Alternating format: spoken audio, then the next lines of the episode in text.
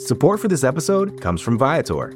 Experiences are what people love the most about travel. That's why Viator has over 300,000 bookable experiences, so there's always something for everyone. They offer everything from simple tours to extreme adventures. Plus, Viator's travel experiences have millions of real traveler reviews, so you have the information you need to book the best activities for your trip. Download the Viator app now and use code Viator10 for 10% off your first booking in the app. One app, over 300,000 travel experiences you'll remember. Do more with Viator.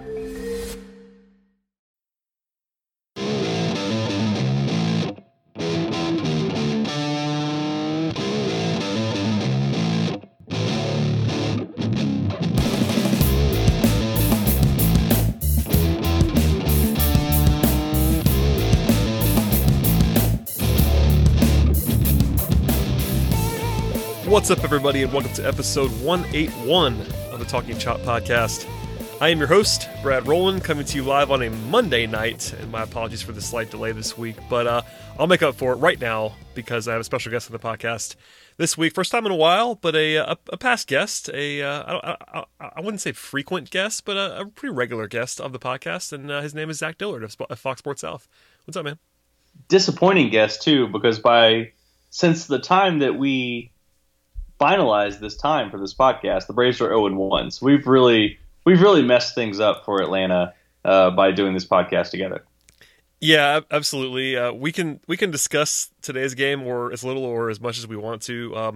I've made fun of the existence of today's game plenty over the last 3+ months, and I advocated openly for them to take the skeleton crew to Denver, which they did not do. In fact, they had someone actually come back and return in that game, which definitely surprised me in some ways, but we'll come back to that in a second. There's been some transactions, which isn't normal for August, especially in the post deadline weirdness where now there's only one deadline, but the Braves actually added two pretty high profile names over the last week since I recorded last. So I have to ask you about them to get things started here. Billy Hamilton is now on this team, and as is Francisco Cervelli, both of whom, I think, obviously Hamilton is a little bit smaller of a move in some ways because he's just basically a pure role player at this point in time. But Cervelli was like pretty darn good last season and has had some pretty high highs in the recent past. What was your reaction to both of those moves? Because, you know, Hamilton, of course, has been hitting quite a bit this week, which kind of makes me laugh after some of the reporting that was out there. But what do you make of those two additions, and like how do they fit in the world of the Braves beyond when everybody gets healthy, I guess?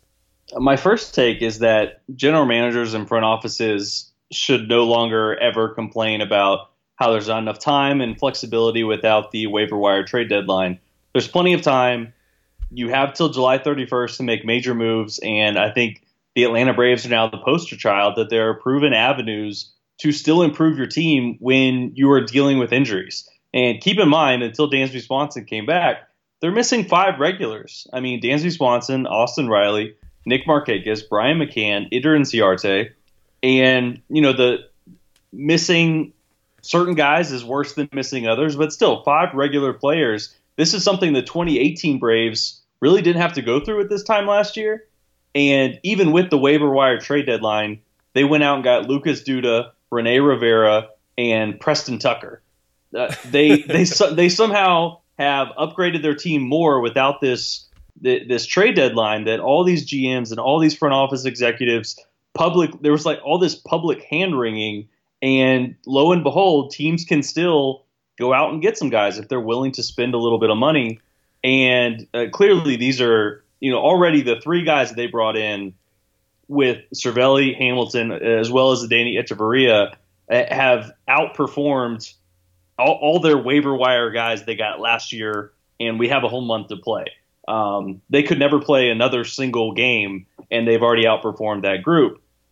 They look deeper. I think especially with Cervelli, as you mentioned, the highs have been very high, hit 25% above league average last year, is a very good catcher. And for a team that carried Renee Rivera as a 3rd catcher into the playoffs last year, I would assume that he's going to have a little bit of an inside track to be a part of this playoff mix, especially with the way that he's hit ever since he put on a Braves uniform. And Hamilton is that specialized guy that, when used right, and we can get into that a little bit, but when used correctly, can be a playoff weapon with his speed and defensive ability.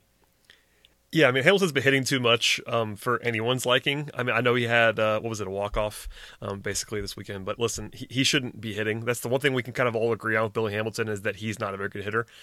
With that said, you know, with his glove and obviously his legs, that guy can be utilized at a pretty high level if you do it correctly. Obviously, like there's been some famous examples in the recent past, like Terrence Gore has been that guy in the playoffs who made a big impact just running wild, basically.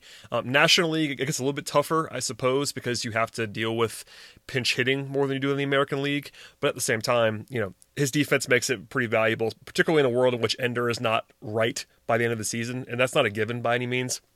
If you didn't have Inciarte, it'd be very clear what Hamilton's role would be when you get down to October. If Ender comes back, it becomes a little bit more difficult, I suppose, to talk about what Hamilton's going to be able to do. But still, it's a nice piece to have in September at the very, very least. And he's already made an impact this week. Cervelli has the injury stuff, mostly concussions is like, I guess, the concern with him.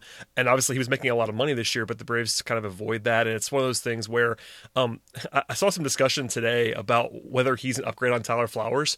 I'm not really ready to go there just yet, but you know, Flowers has had some well-documented struggles in basically every area except for framing in the last couple of months. Is it possible to you if I think if Brian McCann is healthy, he's the left-handed version of the pseudo platoon at catcher. But is it possible Cervelli passes Tyler Flowers in the next couple of months? It doesn't seem crazy to me that could happen.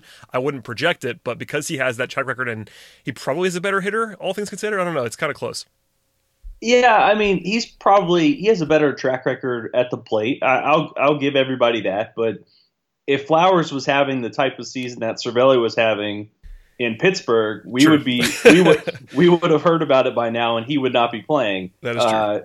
You know, I think that it's probably lost on a lot of Atlanta fans how bad he was up in Pittsburgh, because he comes down here and what does he have, like 3 doubles and a triple or 4 doubles and a triple already in his first 2 games? So I think we should at least keep that in mind. Flowers is still a valuable piece to this puzzle. I'm not saying that he's ever going to hit the highs that, you know, he did a couple years ago, but he's still a guy that can manage a staff. I know the pass balls have been an issue, but that's not – I've said this a couple times, and I'll throw this in there with Brian McCann as well, is that a lot of times I think catchers are very hard to quantify. And we're trying a little bit. You know, FanGraphs brought in pitch framing and how that factors into WAR, and Baseball Prospectus does great work on catchers. But, like, quantifying what a catcher means in a video room and prepping a pitching staff, I think we don't have all the answers there. But from everything I've heard, talking to different guys, talking to pitchers, McCann and Flowers are really great in that in that role. So Cervelli is going to fit into this puzzle. I think it's really nice having, I'm assuming, 3 catchers here in September, trying to keep all of those guys healthy. It would have been Alex Jackson. I think Cervelli is a step up from Alex Jackson this year. From what we've seen from Alex, it just sounds like he's had a good year at AAA. He keeps making progress, but you know, hitless when he's been up in Atlanta, and Cervelli has the track record there. I think he could ride the hot hand, Brian Sitker, but just tossing, you know, Tyler Flowers aside, especially with Cervelli's injury history this season, as well as, you know, Brian McCann is not around right now, it's hard to just say that Tyler Flowers is going to be on the outside looking in when he's the only guy that's really been healthy. Yeah, for sure. And I thought that was a little bit premature as well, but I always wanted to, I'd seen a little bit of discussion from people that I don't think are silly, so I thought it was at least worth tossing it out there. We talked about Swanson coming back today, which I thought the timing was interesting, but that kind of maybe even projects a little bit of confidence, because if there was any doubt about Swanson whatsoever, they probably would have held him at least till tomorrow back in Toronto with kind of the treacherous travel schedule that the Braves had this week. But he's now back. Adam Duvall is back to AAA at least for a couple of days here until the rosters expand. Austin Riley's moving up. He went to Gwinnett today.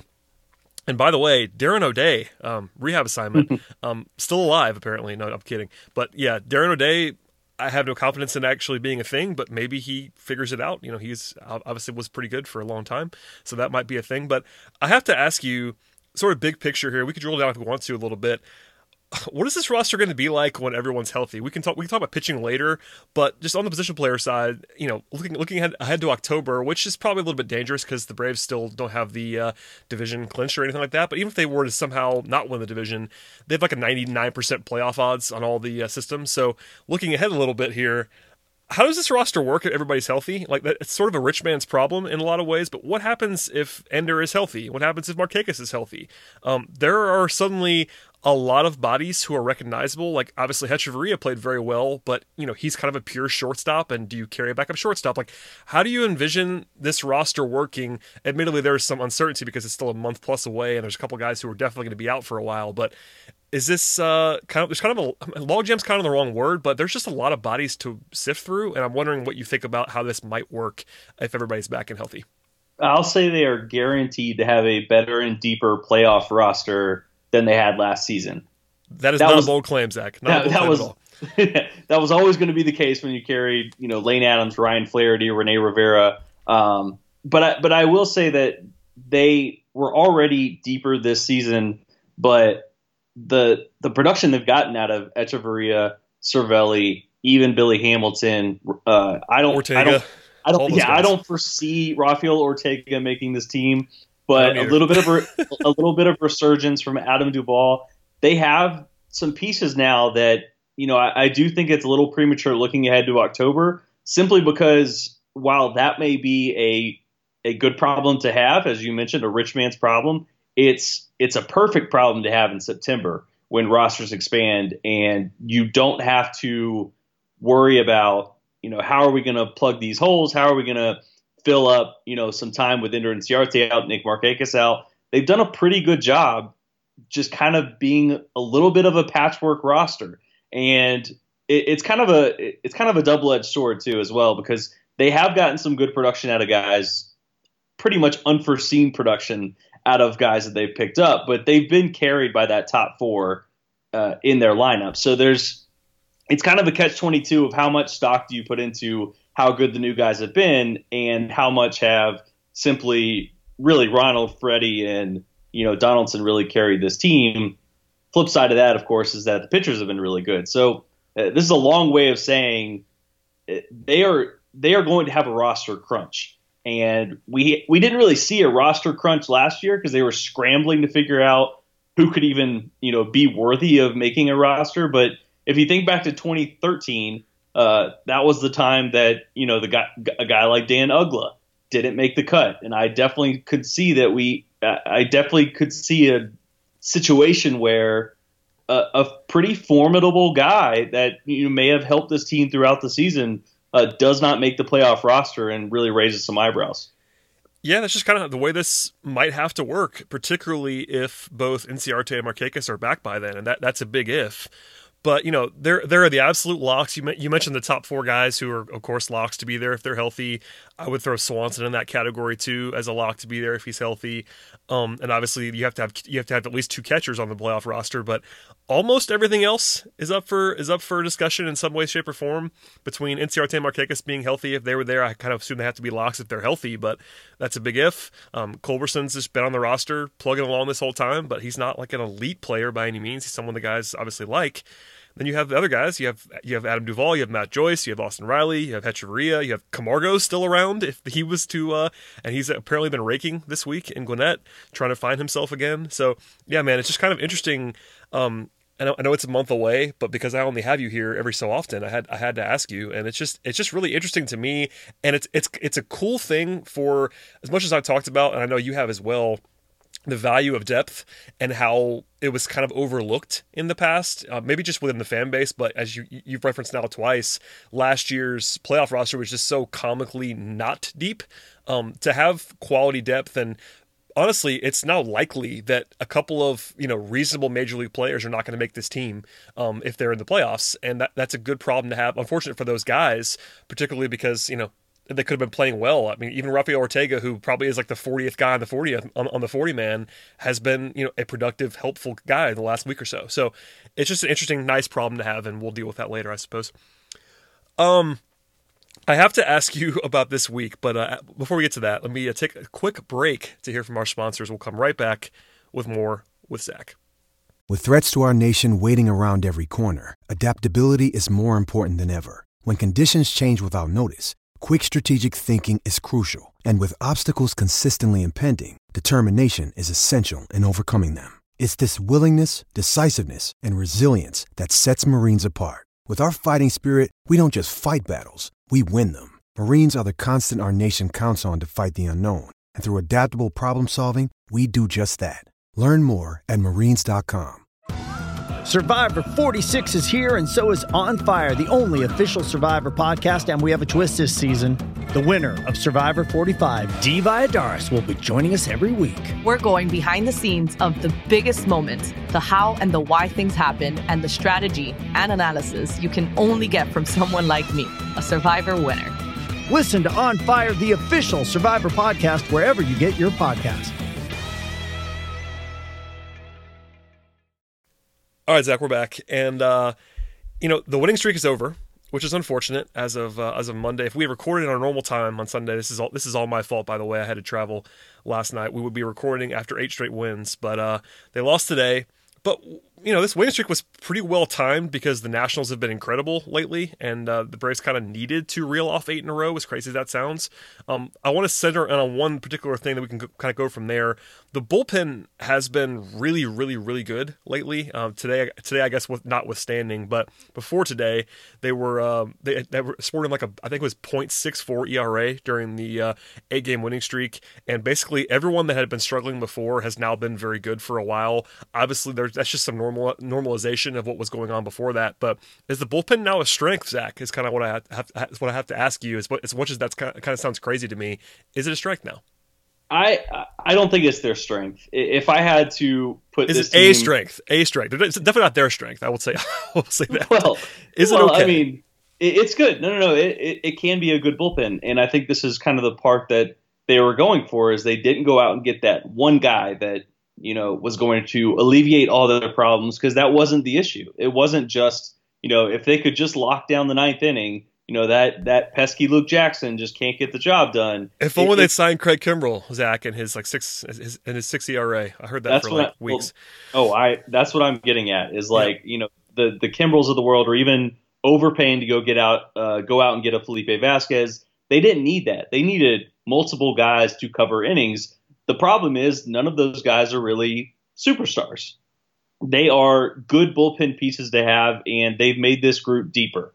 I think right now you're looking at Melancon, Martin, Green, Jackson, Newcomb as veritable locks for the playoff roster. I mean, barring anything happening in September, I think there's some other guys that you're kind of question marks depending on what they do with some of their starters who are the long guys. I'm thinking of Swarzak and Blevins and those guys. But, Melancon, Green, Jackson, Newcomb. I know Nuke just went through a little bit of a hiccup here lately, but Jackson's been great. Newcomb is he's everything you want out of a left-hander coming out of the bullpen in terms of stuff. And Melancon, Martin, and Green have, kind of steadied the ship. I know that there was a lot of panic going on there for a while, but – these guys put together good seasons, and they're good pitchers. I don't think any of them are superstars, and this is not the Cubs going and getting Aroldis Chapman or or Cleveland going and getting Andrew Miller or those moves of yesteryear like 2016 when all is well now because we have this one guy. It's not going to be like that. But if I had to put in order what this team's strength is, I would still say it's probably the group that I'm least confident in, but that's more of a situation of this Braves offense has been a top 5, top 6 group, and the rotation looks really, really good right now. But the bullpen kind of coming together isn't exactly a shock, especially they found it a little bit in midseason and they added 3 good guys.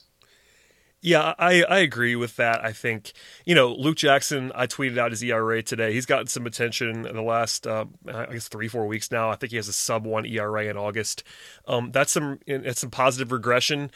We kind of talked about numerous times on this podcast and other places about how unlucky he had been in the closer role. And that's not to say that he should have been the closer and all that stuff. Like he was... No one ever thought, even when he was pitching really well early in the season, that he was like a perfect, lock it in closer. But he got pretty unlucky during that stretch. I think he's been pretty darn good on the whole this season. And you obviously throw in the three guys that they acquire. They're all right-handed, which is less than ideal, but you mentioned Newcomb.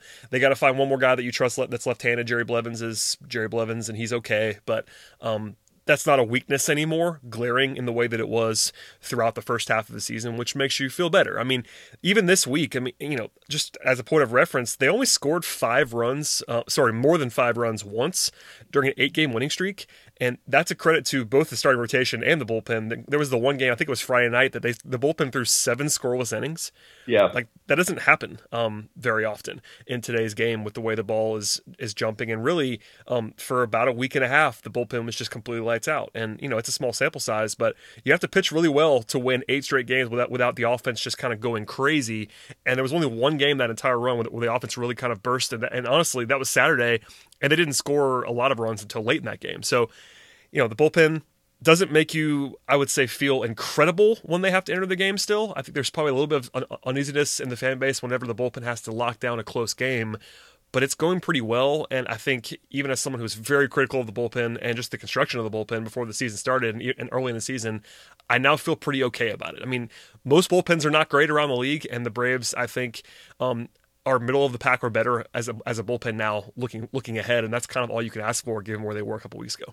And if you look ahead to October, I'll kind of throw this back at you, as well as Sean Newcomb. What we saw last year is using Max Fried out of the bullpen. Could that be an option for them again in October, despite the fact that Fried has been, by a significant margin, their second-best starter this season? I think where I'm looking at the playoffs right now, Soroka is a healthy lock, like no question. Yeah, I would throw him game one. I know a lot of people have mentioned Dallas Keuchel because of veteran things or veteran presence. Whatever. Mike Soroka is one of the best starters in baseball. He gets game one for me. I think Dallas Keuchel is proving that he deserves one of those starts. He's given up just 1 run in his past 3 starts, but I've been on the Max Fried bandwagon all season. I would not kind of flinch if they gave him a start, but if they used him as a long lefty guy out of the bullpen, given the fact that Teheran has earned the right to be in this conversation, he's pitched a lot better this season, and then the resurgence of Mike Foltynewicz, could that be their answer for that second, big-time lefty in the playoffs out of the bullpen? Yeah, I'm glad you brought that up. I was going to go to that in a second, so let's just talk about it now. I mean, the rotation... I don't want to make everything into an October discussion, but because I have you here, I mean, you referenced Julio. I still don't find myself having just overwhelming confidence whenever Julio is on the mound, but he has a 3.39 ERA this season, and he's been very, very solid, and I think that injects him back into the conversation. Folty is an interesting name. I do agree. The only 2 absolute locks for playoff starts, if they are healthy, are Soroka and Keuchel for me. And that's that's barring some sort of fall apart situation for either guy. But I'd be pretty stunned if they were healthy and not pitching a playoff game. But the thing about it is, Julio does not profile as a let's put the guy in the bullpen kind of option. Maybe you disagree with me, but I don't see that as an option for Julio. He's his value would be into eating innings. So that kind of puts you into Folty and Fried as, usually you want to have that kind of more dynamic, more power pitching kind of arm that might go into a long roll. Josh Tomlin is not that guy. He's been pretty solid this year, but you probably want to have a more electric arm. And, famously, we talked about this a lot during the offseason, but you had this stable of really young guys who were supposed to come up and maybe help you in that role between Tukey and Kyle Wright and Bryce Wilson, none of which have been really standing out this year as guys who are ready to do that. So it almost has to be Fried or Folty. And, I was going to ask you kind of what you thought about this anyway, but I assume they make 4 – I assume that they want to have 4 starters ready to go. Is Fried the most logical option to go to the bullpen? I'm more comfortable with Fried in a start than Julio, if I'm being honest. But at the same time, just the way those guys profile, it kind of makes more sense to have Fried in the bullpen. So is it Folty? I don't know. It's a weird question. Well, I will say that Max Fried has done this most recently. Yeah. You know what I mean? Like, he did it last year. Like, Sean Newcomb, Tukey Toussaint, and Max Fried dominated the Dodgers out of the bullpen last year in the NLDS. So you've already seen it. You can make that case. At the same time, Max Fried wasn't this good last year. Max Fried has turned it on as a starter, and really in August he's been their best pitcher. And it's really tough to be your best pitcher when month in and month out Mike Soroka does Mike Soroka things. But I can wrap my head around the fact that, you know, my co-host of Chopcast Live mentions this quite a bit. Of you pretty much know when you're getting a good Julio start, and right away. Yeah. Pretty much right away. And could you possibly? And I don't ever mind piggybacking starters in the playoffs. We've seen it a couple times. I remember in the 2013 NLDS, I believe it was Alex Wood piggybacked with Julio Teheran when things went off the rails for Julio out in Los Angeles. So could you do that yet again with, you know, instead of Alex Wood, this time it's Max Fried? I think I can, you know, you can make that case. I think if Mike Foltynewicz puts together a really good month, I would struggle with starting Julio ahead of Foltynewicz. And it seems like every time we get into a playoff situation anyways, I know you always want to carry four starters, but it seems like if that game one guy is ready to go again, he goes again. Yeah. You try and get him to go again. And Mike Soroka is definitely that kind of workhorse type of guy that you would kind of want to see going yet again. These are better problems to have than they had earlier in the season when it's like, okay, there's Soroka, Keuchel, and then, well, a prayer. Who knows? and a prayer. So they're in a lot better situation now. And I wrote this just yesterday. This is the best situation they've been in pretty much since 2010. When they were able to go Derek Lowe, Tommy Hansen, and Tim Hudson against the Giants in 2010. The last couple times they've went into the playoffs, it's been Freddie Garcia has to take a start. Or even last year, it was just kind of like up in the air of like who is going to be really after Mike Foltynewicz. So, Anibal Sanchez is getting a game two start, kind of some journeyman guys. It's not that this year, and that's a good thing. I can make the case for both ways. I can make the case for Max Fried being your game three starter. I can make the case for him being your, you know, another dominant lefty in the bullpen. And we know that Alex Anthopoulos in this front office last year, they said that Julio Teheran did not get the start against the Dodgers, but they claimed that he would have gotten the start against the Colorado Rockies. So if you take them at their word there, it could come down to a matchup situation of, you know, if they, you know, face the Cardinals, if they face the Brewers, if they face the Cubs, whoever it may be, whoever, you know, lefty, righty, whoever they feel matches up best against that opponent. Yeah, that makes sense. And I do like the piggyback idea as well. Like, it may not be as simple as that, but I do think that is a real thing that could happen, and Fried has been in that role in the past. I do wish that Tuki Toussaint was alive and could fill the role that he was supposed to fill, but Tuki struggled this year. That's my guy, but he's not been great. Yeah, Kyle Wright's been really good too, and I'm not going to. He's come around, which is nice. Yeah, I'm not going to be surprised if he comes up in September, and you know I'm not expecting this because I feel like they already have a lot of good established pitchers on the major league roster, but this time last year I did not have Chad Sobotka making the postseason roster. Nobody did. This is, I will say this: this is a time of the year that the hot, you know, you can kind of ride the hot hand if you get a guy going, and Kyle Wright is the kind of special pitcher. I know we haven't seen it at the major league level so far in his career, but he's been lights out. I think his last 11 starts in Gwinnett, almost untouchable. If he can kind of carry that over and come up in September, I assume as a bullpen role, we could be talking about him stealing a bullpen spot from the likes of an Anthony Swarzak or something like that. So keep Kyle Wright in mind as well. Yeah, he is the kind of arm that you would look at that maybe being an option. By the way, AJ Minter would be the same thing, like kind of a sleeper, obviously not a starter, but someone who has the arm if he suddenly figured it out. I'm not projecting that, but, you know, just arm talent-wise and the fact that he's left-handed makes it a little bit easier.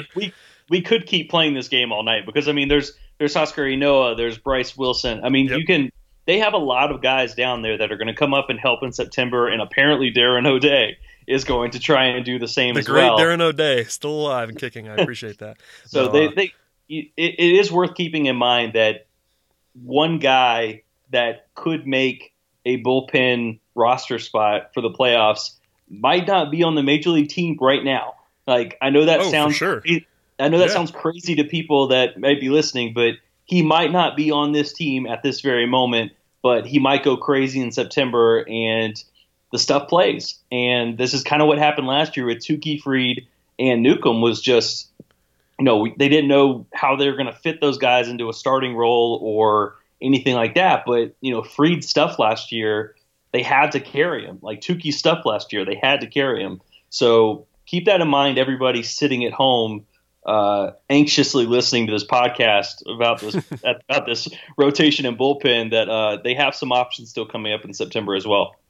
Yeah, it's a good point. And listen, they have some, not too much cushion, and I'm going to ask you about that before I let you get out of here.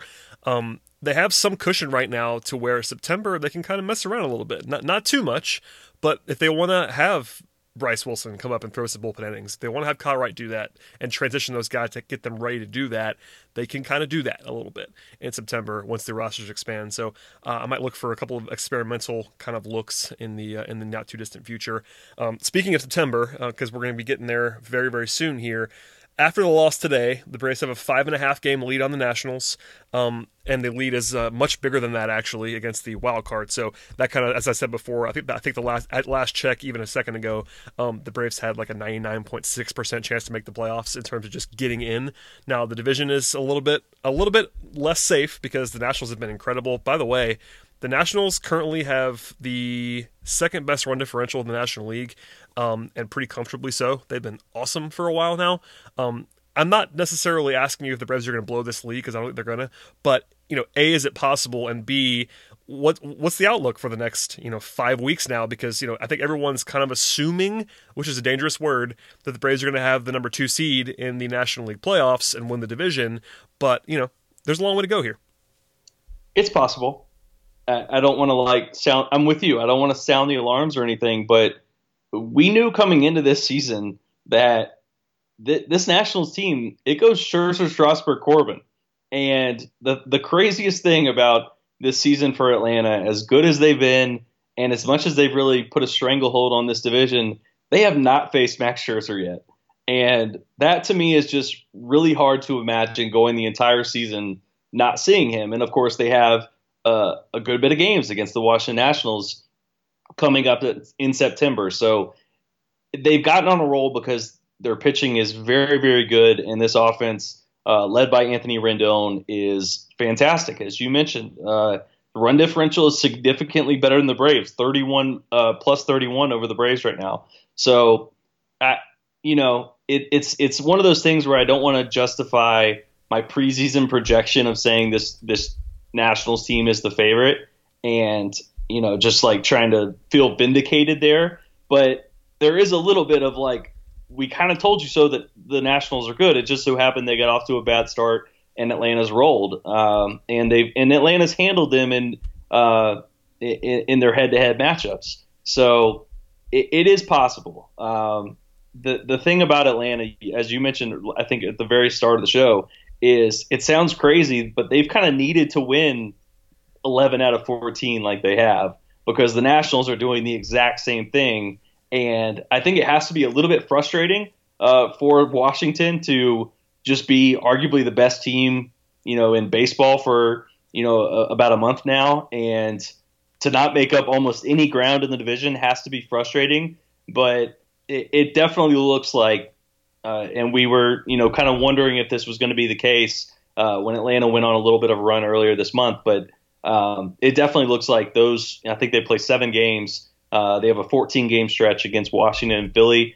Those Philly games don't feel as important anymore, but those Washington games definitely feel like it definitely feels like there's going to be something on the line. It's going to be a playoff-style atmosphere, and there's a very good chance, for the first time this season, that the Braves are eventually going to have to run through the Washington gauntlet of 3 Cy Young type pitchers in Corbin, Strasburg, and of course Max Scherzer. Yeah, it's going to be interesting. Obviously, those the first four games of that gauntlet come in early September at home, followed by a series in Philadelphia and then at Washington. So, that's the much ballyhooed 2-week stretch that we've all talked about ad nauseum. But even, until then, fortunately, if you're a Braves fan, and I think you probably are if you listen to this podcast, the next 7 games are 4 against Toronto and 3 against the White Sox at home. That is much more manageable. I think, never want to put too much emphasis on a small sample size in baseball, but you should win more than you lose against that 7-game sample. It's not impossible that you wouldn't because it's baseball, but another good opportunity for the Braves to keep the margin at the very least, or maybe even lengthen it out a little bit before the Nationals come to town on September the 5th.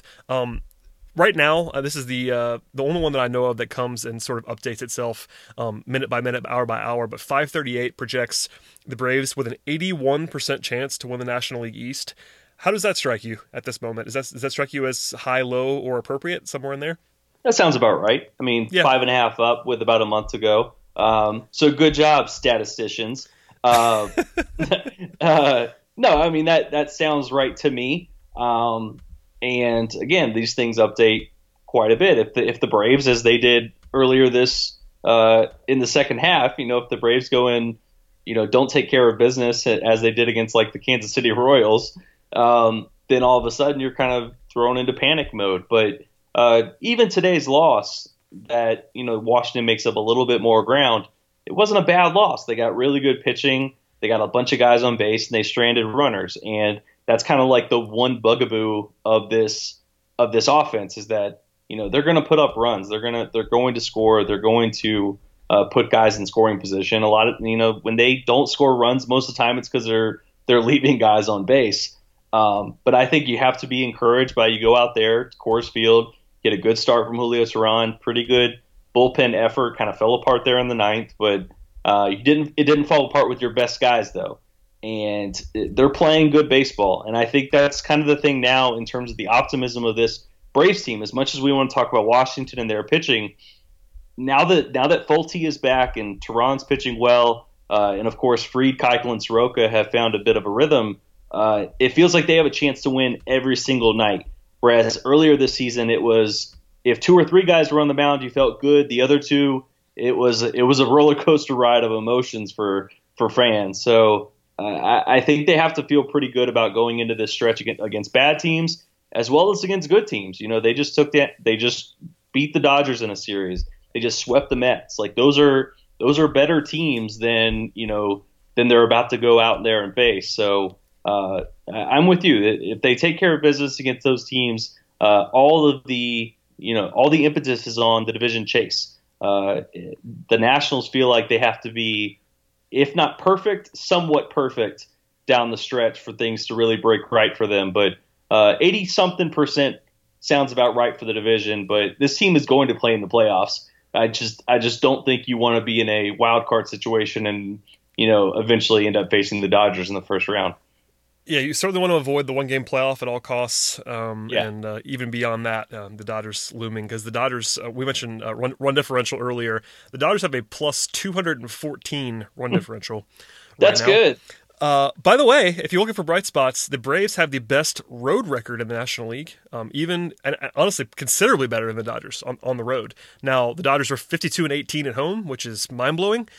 But if you are trying to find some optimism in that future series, A, you just beat them in a small sample size, but also the Braves have the best road record in the National League. So maybe that's there's probably some noise in there. But part of that, at least for me, is what you just said about the rotation and kind of not having any glaring weaknesses. Throughout the season, it's not always been that way. But right now, you have 5 starting pitchers that are pretty trustworthy, and most teams don't have that. They do not. And anytime that you can, and I don't really factor in, wins and losses for individual pitchers, but I do think there's some value in this pitcher took the mound and gave his team a good opportunity to win and a good chance to win. There's a big difference in that between referencing a guy as 15-2 as if he's a Cy Young candidate and saying that the team is 15-2 his last 17 outings because he gives them a chance to win every single night. And when you look at the Braves staff right now, it just feels that way. Julio Teheran did not get the win today, but he gave them a chance to win in Coors Field. The same goes for Dallas Keuchel. the other day. I mean, he only got 2 runs of support, but he gave him 7 scoreless. This is, you know, knock on wood a little bit, I suppose, but they've really found a nice rhythm here. And I keep coming back to Mike Foltynewicz, because if he is anywhere close to what he was down the stretch for them last year, when he earned the game 1 start, 2018 All-Star, you know, I think he was 6th in the Cy Young voting, should have been their game 1 starter on opening day, but injuries kind of got in the way. If he is anywhere close to that guy, then they have to feel very, very good about holding off the Nationals here in September and what they are capable of doing in the playoffs with this much deeper roster and a much better pitching situation than I even gave them credit for. I think it was probably a month or 2 months ago when I thought they were really going to struggle on the pitching side of things come October. Yeah, it's a pretty good situation to be in. As much as we like to be realists, I know you and I on this podcast and also offline, we like to keep things in perspective a little bit. But listen, the Braves have the 5th best record in the majors right now.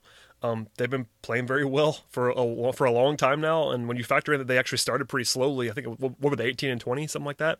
They've been really, really good since then. So a fun year so far. Zach, I won't keep you any longer than I have to, but please plug everything you got going on over there at your. You are unlike me, a full-time person that does this, so please share all the stuff that you got going on. Yeah, you work a lot harder than I do, but I would just encourage everybody to down the stretch. We're always running all of our content, writing, podcasts, everything at Fox Sports Braves. So give that a follow, and you'll eventually find something that I do somewhere in there.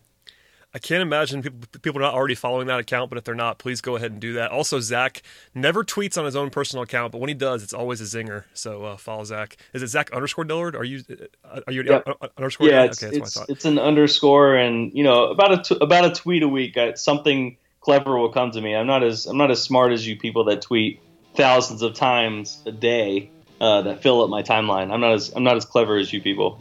I think you have a better strategy, honestly, than I do, just because you should only tweet something when you actually have something to say, and I think you do a good job with that, which I find a respectable choice and one that I wish I made most of the time. So, all right, man, thank you so much for being here. Please follow Zach. Please follow everybody's content over there at Fox Sports and the Braves, and good stuff on the horizon. So thanks for joining me, man.